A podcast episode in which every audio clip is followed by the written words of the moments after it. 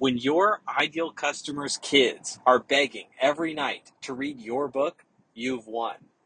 At Dinosaur House, we turn industry leaders into kids' book authors. We don't do it because it's a super fun thing to do, although it is. We do it because it's highly strategic. Imagine if every night your customers are being asked by their kids to read a book that your company made. Talk about brand affinity. You're helping your customers connect deeply with the most important thing in their lives, their kids, over something that they are passionate about that has to do with your industry. If you want to have a conversation with us about how your brand could become the author of a kid's book, just hit us up, dinosaur house dot com. Hit the little button that says schedule a story design call. And we'll have a jam session together on just what your company's kids book could and should be.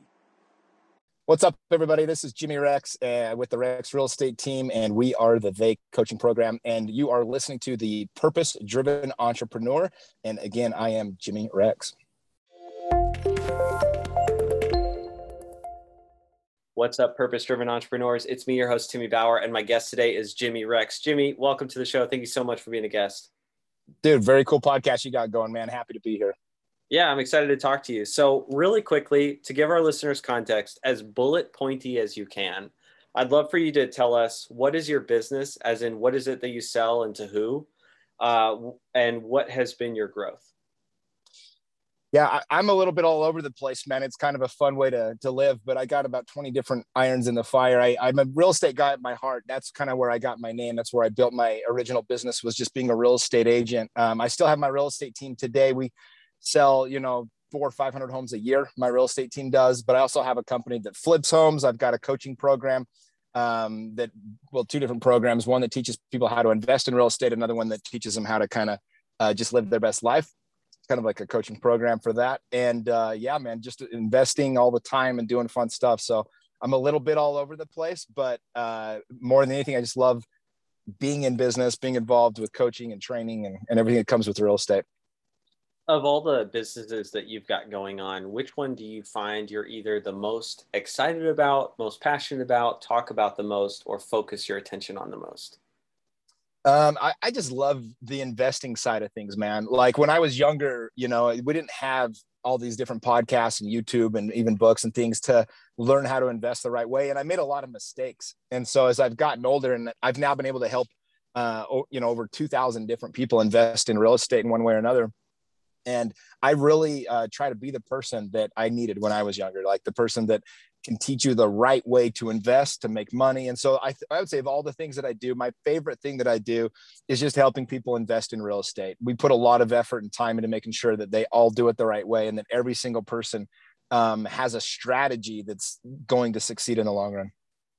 When you think about the strategy of investing in real estate, what is something that you believe that not enough people are thinking about, or people are just not thinking about the right way?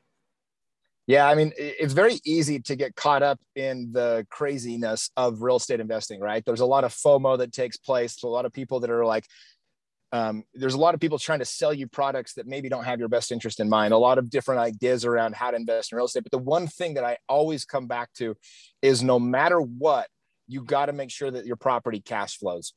If the market were to tank tomorrow, this is kind of the litmus test to find out if it's a good investment property. But if the market were to tank twenty-five percent tomorrow and you're still happy that you own that real estate property, then you know you've got a great property.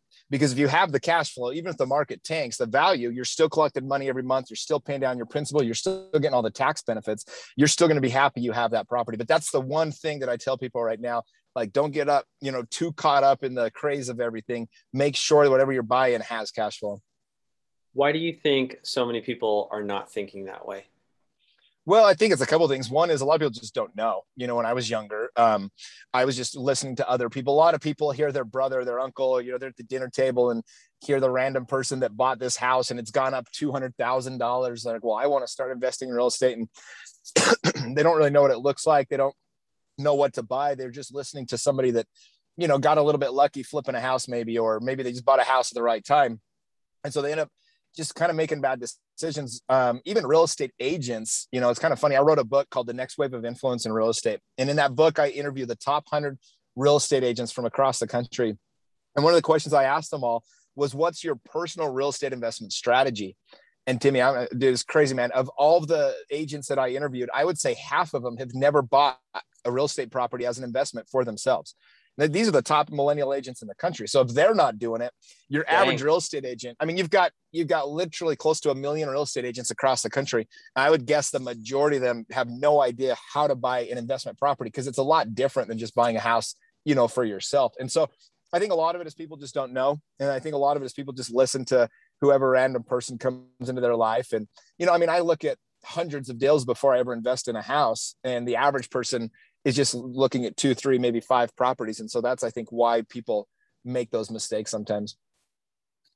Um, that's crazy. Just, and it honestly, it makes me think, like, what a, what a cool concept for a book. Sorry, this is completely unrelated, but, uh, I've been thinking about, like, if I were to write a book, what would I want to write about? And I'm like, well, I have done one hundred ten interviews with successful entrepreneurs, asking them how they want to be remembered when they die. So I don't know, maybe there's a book in there. That would be interesting.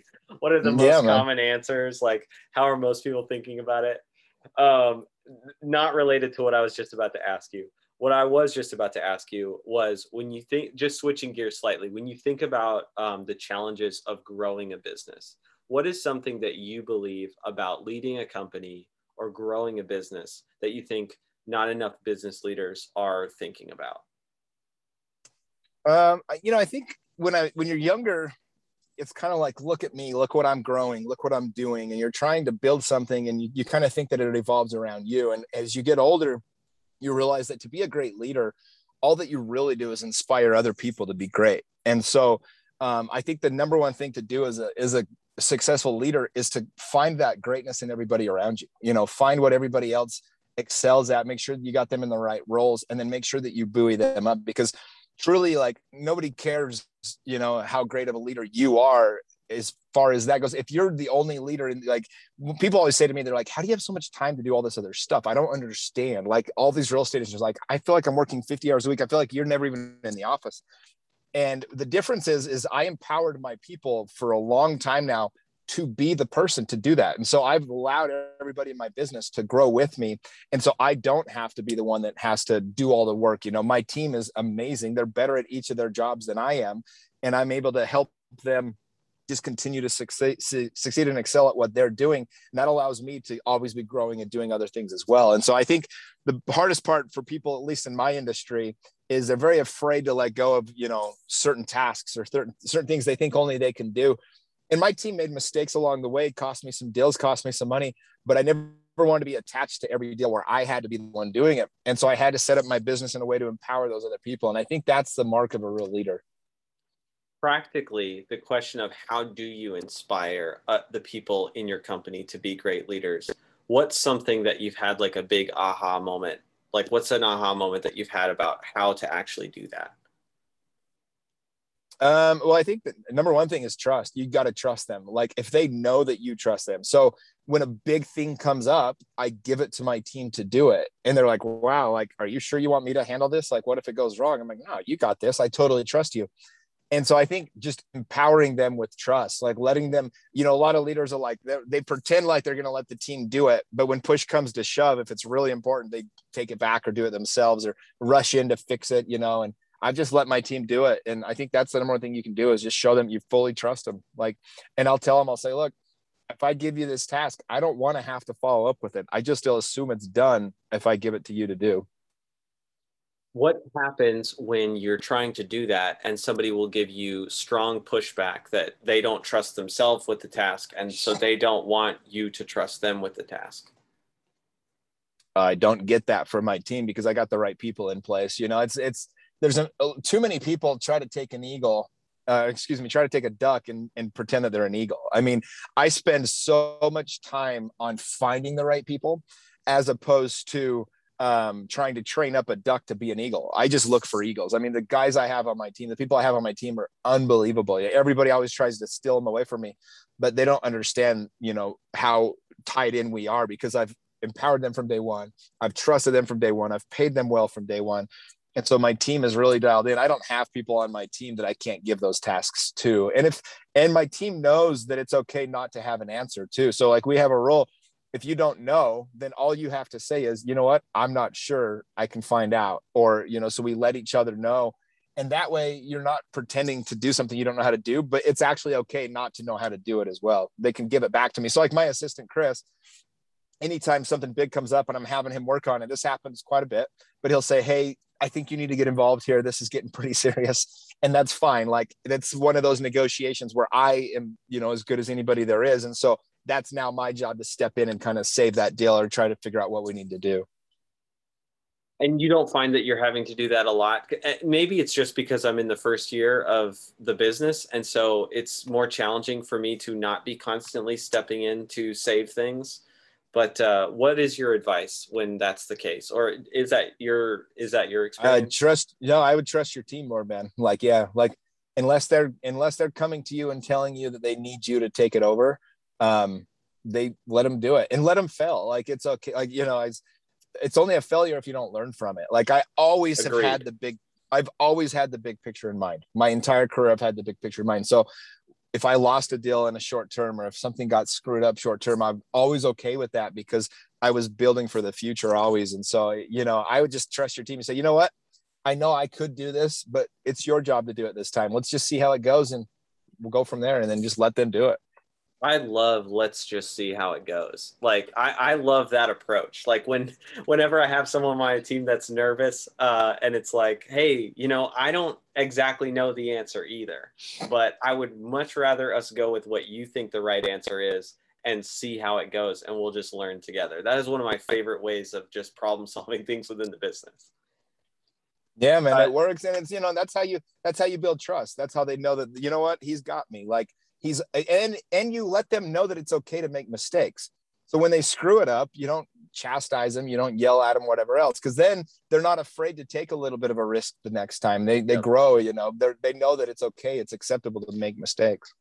Yeah, agreed. Um, Jimmy, the reason I started this podcast is because I thought it would be cool to ask uh, successful entrepreneurs how they think about their purpose. Now, you wrote a book, and I don't think that most people write a book if they're not thinking about purpose. My question for you is, when you think about the question like, uh, what do I want to be known for? Or what do I feel like I'm living my life for? What jumps out to you as important?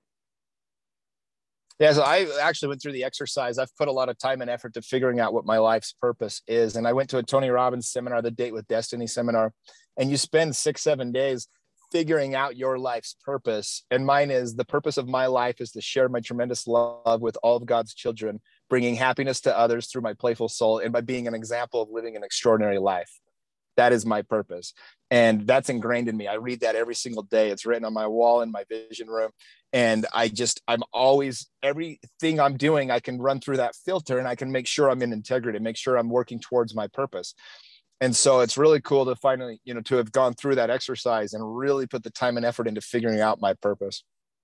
Can you describe this uh, Tony Robbins thing that you did? Uh, like, what was it? What was that like? And how did you, how did that lead you to that, to uncovering that as your purpose? Yeah, I mean, you, you literally go through exercise after exercise. You know, you go, you start back at your childhood, your earliest memories, and you think of what makes you happy. You think of what makes you sad, and you figure out what your values are that you want to go towards and values you're going, you know, you want to go against. And you just, you put this all together and through, you intertwine it all. And then you spend a lot of time in, you know, meditations and exercises, figuring out exactly what is your soul? Like, what are your values? What are you trying to be? What, what is the purpose of you being here on this planet? And um, for mine, it was pretty awesome, man. When I finally came up with it, I was like, it gave me chills. I was like, oh my gosh, that is me to, to my core. And everybody that knows me, they all say the same thing. They're like, dude, that's exactly how you live. And I'm like, I know, because I run it through the filter of whether or not it fits into my life's purpose. And so there's a couple key words in there. You know, one of them is playful, um, through my playful soul. Like anytime I'm out of um, sync, I guess you could say, I can tell I'm not being playful. It's very hard to be playful and stressed. It's very hard to be playful and be negative. It's very hard to be playful and be angry or be jealous, you know? And so keeping a playful attitude is a very important part of my life. Um, the last part of it is to be an example, excuse me, of living an extraordinary life. I always want to make sure that what I'm doing is I'm pushing the envelope. I'm encouraging people to get out of their safeties. On my entire book I wrote, um, the subtitle is The Hidden Dangers of Living a Safe Life. I want to show people what it looks like to live an extraordinary life. So I'm always pushing myself to do things that make me uncomfortable. The quality of your life will be probably proportionate to the number of uncomfortability you're willing to deal with. And so I'm always pushing that. Like my birthday party is coming up in a week and a half, and I'm taking thirty-two of my best buddies. We're going to Moab on this fun bus for a whole weekend. We're going to go canyoneering and jeeping, do all this fun stuff. And the last day, we're going to do this giant rope swing. If you put, go on YouTube and just put Moab giant rope swing, you basically jump off a cliff, two hundred foot free fall. And then the rope catches you and swings you through this canyon. And me and my buddies are literally putting this thing together. And every single person is like, that's the most terrifying thing I've ever seen. But I'm doing that for my friends because that's my gift to them for my birthday. But it's just another example of pushing people out of their comfort zone. You know, I, I push myself all the time. I make sure that I'm always investing all my money and putting it to work, and it forces me to be uncomfortable again. I don't want to have a couple million bucks just sitting in my bank account.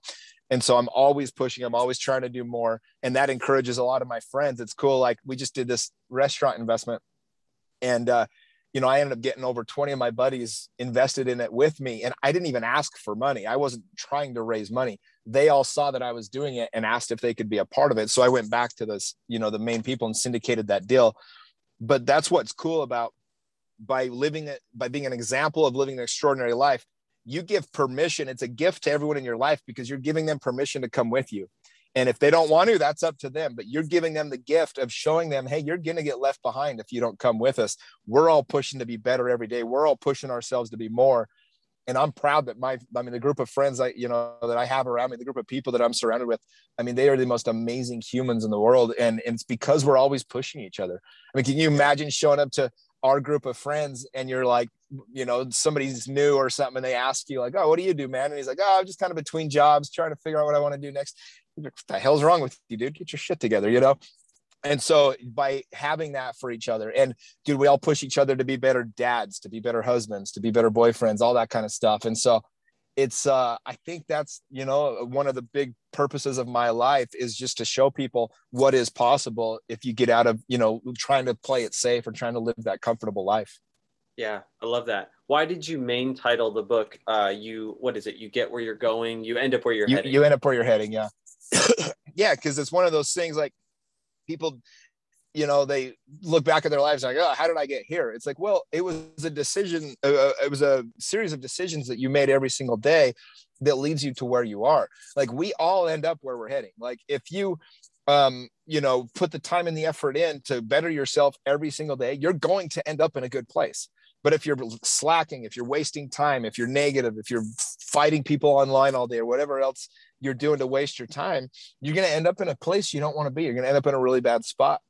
And so yeah. It's like the most obvious thing, but it's one of those things that people literally like, they're like, oh, I can't believe, you know, people think that success just like some success fairy comes and touches certain people and they end up being successful. Like couldn't be more the opposite. It's literally a series of decisions that you make every single day that leads you to wherever you are, you're, you're going. And so anyway, that's why I named the book that, because, you know, that it, I show in the book the path that a person can take to end up where they want to be. And if you really want to get there, it requires a lot of work. And I always say, you know, when you're uh, hard on yourself, life is easy on you. But if you're easy on yourself, then life is hard on you.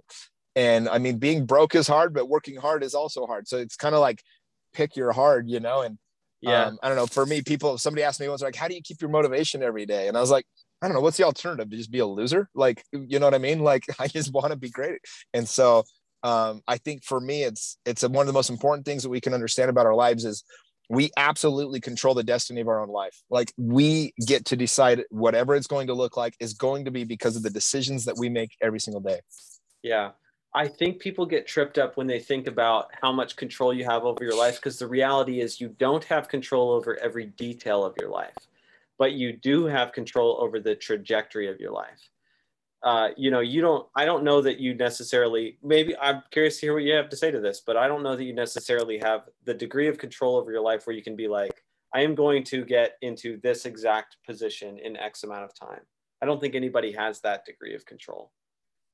you have a lot more control than you think. I mean, you know, I, I think when you truly manifest something and just say, you know what, I'm going to make this happen, I think that the odds of it happening are going to be a lot higher. And so, I don't know, it's not like you can't just say this is going to happen, but like when you mix hard work and, and learning the skills that you need, getting the connections and the networking that you need to make those things happen, there's very few things I can't, you know, that I don't think many people can make happen. I mean, obviously I'm never going to be an N B A basketball player, no matter how much I think of it or say I'm going to do it. Like, but that's why I'm not manifesting that either, you know, but like, I just think too many people, uh, they give up their power to choose what they want their life to look like. And by the way, like, it's not necessarily means that like, I'm going to be the richest guy in the world, but I can choose how I re- perceive the life that I've now created for myself.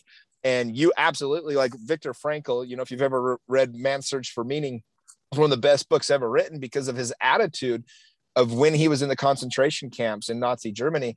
And he said, you know, it's on my wall in my office. He said, the last of ones uh, that, that somebody can take from you is your ability to choose in, in any given circumstance, how you view that thing. So like we have the opportunity to choose and look at our lives however we want. You can play victim, or you can just say, you know what, the world works for me. And I don't know how this particular thing is going to work for me yet, but I know it's going to. And I think the more we remind ourselves of that, the more the universe just conspires in our favor to give us what we want. Mm-hmm. Uh, Jimmy, I've got two for fun questions for you that I want to ask. So the first one is, I'm a kids book author, and I believe that part of leaving a legacy or communicating purpose means reaching kids. What's a topic you would make a kids book about if you could? Um, uh, and I probably want to talk to you about this. I've had ideas to do some kids books, but I think it's so important nowadays. There's a lot of messaging towards kids that they're victims, um, you know, like they're oppressed or whatever else. And it's just not true. Um, and even if you are a victim, um, cause there are a lot of kids, unfortunately, that are victims of abuse and all sorts of atrocities and things like that, but you get to decide what it means to you. And so I would make a book that really helps kids to be able to realize that even if you've been a victim, it, it doesn't help you to uh, to fall into the trap of playing that story, falling in love with that story, and how you can control the outcome of what you want your life to be. I'd probably write something about that. I think that's an incredible idea for a book. What do you think the impact of, if that book actually existed and kids were reading that, what do you think that that would change?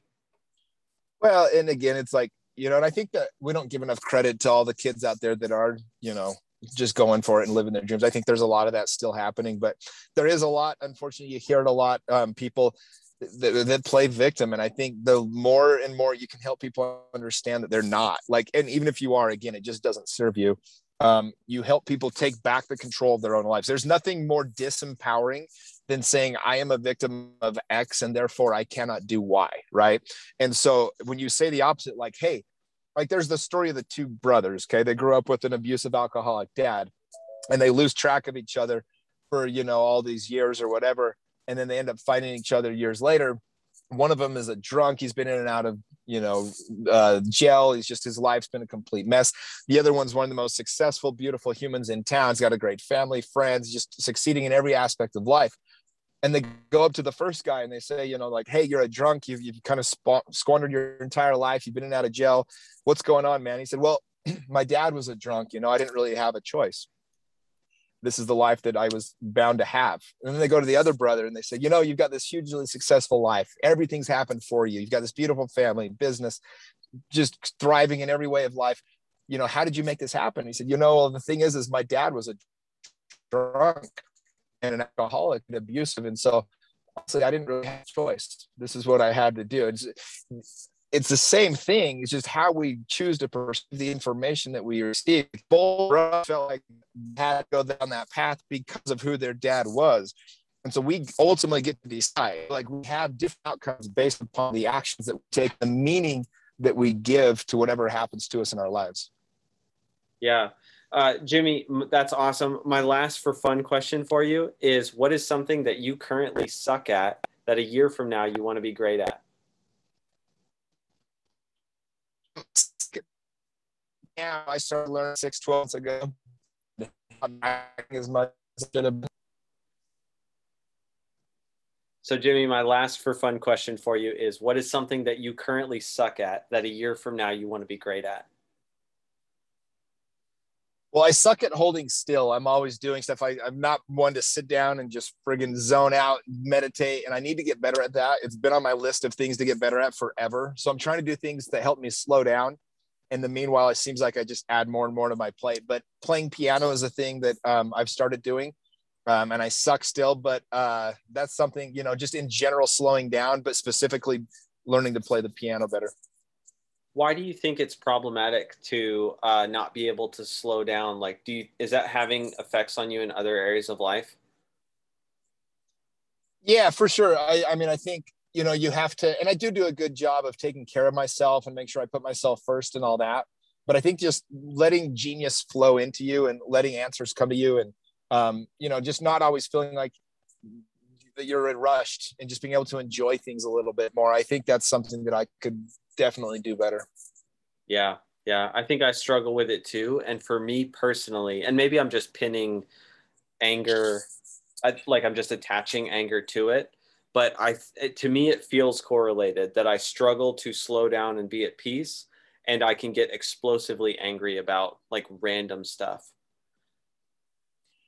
Yeah. And, and again, I think I've worked through a lot of that. I used to have the same thing. I, I've worked through a lot of that. I haven't been angry in a really long time. I've kind of learned how to process that a lot better, but it definitely goes together. Like I was mad at some, a friend a couple of weeks ago and we got in a little fight and I almost texted. I literally wrote it out. It was brutal. It was like going for the jugular. I know exactly where the pain point is with him, you know, and I freaking wrote it out and I was like, don't send it. I was like mad because we were fighting and I was like, you'll regret it later because he's a good dude. I really like the guy. And I deleted it, wrote something much nicer. Didn't hear from him for a week and a half. Finally called me up. He's like, I'm so sorry, man. I freaking love you, bro. Like I just, I, if, even if you don't want to be my friend anymore, I still want to be yours. I was going through a hard day that day. And I was like, so glad that I didn't let my anger take over and write that yeah. mean text because it was really probably easy to come it. back from, you know, but yeah. if I had written that out, we probably, we would have never been friends again. Yeah. Dang, man, that's a good lesson right there. Uh, Jimmy, this has been a really fun interview. Uh, where are you most active on social for people to connect with you? Yeah, my Instagram is the best place to reach me at, man. Mister Jimmy Rex, um, and super easy to reach me there. I respond to everybody's D Ms. That's where I post everything I got going on, my own podcast, my books, my training courses. So I would say follow me there. And And yeah, most people seem to enjoy the ride when they uh, follow me on my stories. So we, we we stay entertained. Great, man. It was great talking to you. Thank you so much for being on. Likewise, man. Thanks, dude.